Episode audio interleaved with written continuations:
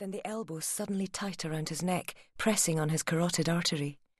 White bursts of light flashed in his eyes in the seconds it took for him to pass out. When he came to, he was in the boot, bewildered as to who had kidnapped him, or why. The first thing he thought of was Kevin.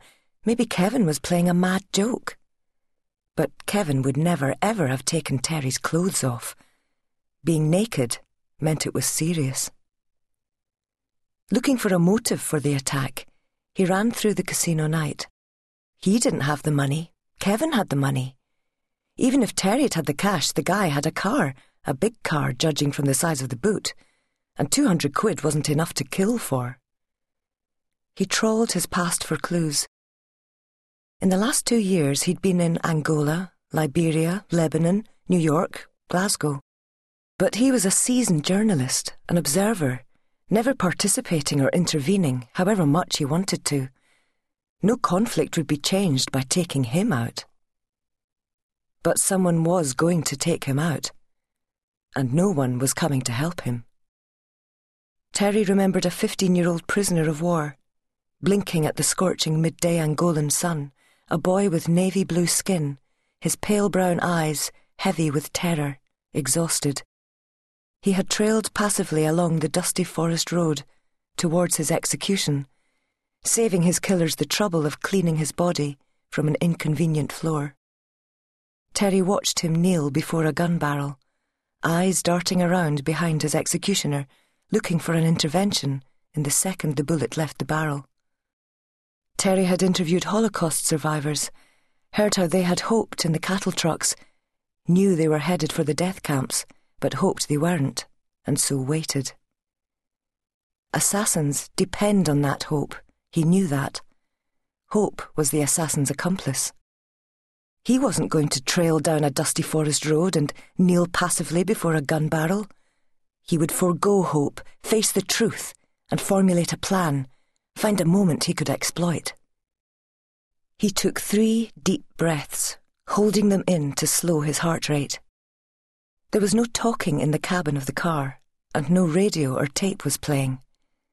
It had to be one man, just the driver who had throttled him. Let it be one man. He rehearsed the end of the journey. Car stops. The lone captor opens the boot and makes Terry climb out, shuts the boot.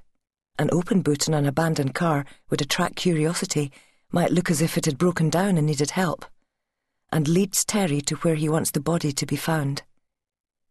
And then the shot. Terry felt the press at his temple, an indent from the bullet tip heard the drop of his body to the ground, saw a puff of dry red African dust rise over him. He forced himself to breathe in again, slowing his pulse. Shutting the boot, that was the moment. It was the only point when his captor's attention would be deflected. If Terry was on his feet, he could shuffle backwards away from the car, so the man would have to move in front of him to reach around to the boot hood. Then, with a bit of distance, Terry could throw his weight against the man's back, shove him or knock him over, land on him, try to really hurt him. He wouldn't be expecting resistance if Terry acted passive, if he cried and tried to bargain. He thought his way through the graceless climb out onto the ground, felt the cold road beneath his bare feet, the night air on his clammy, damp skin. He wiggled his hips, rehearsing the backward stagger, He'd act as if he was unsteady from the journey. Beneath him, the car took a gentle turn onto a new road surface, and the noise from the wheels changed to a crunch. Tarmac, soft from the warm day, with small stones pressed in. They were coming to the end of the journey. Getting ready, Terry remembered why he wanted to live, and immediately saw Paddy Meehan's face.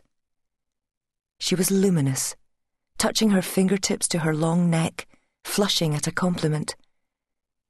Since they had known each other, from when they were both in their late teens right up until now, Paddy had been an innocent.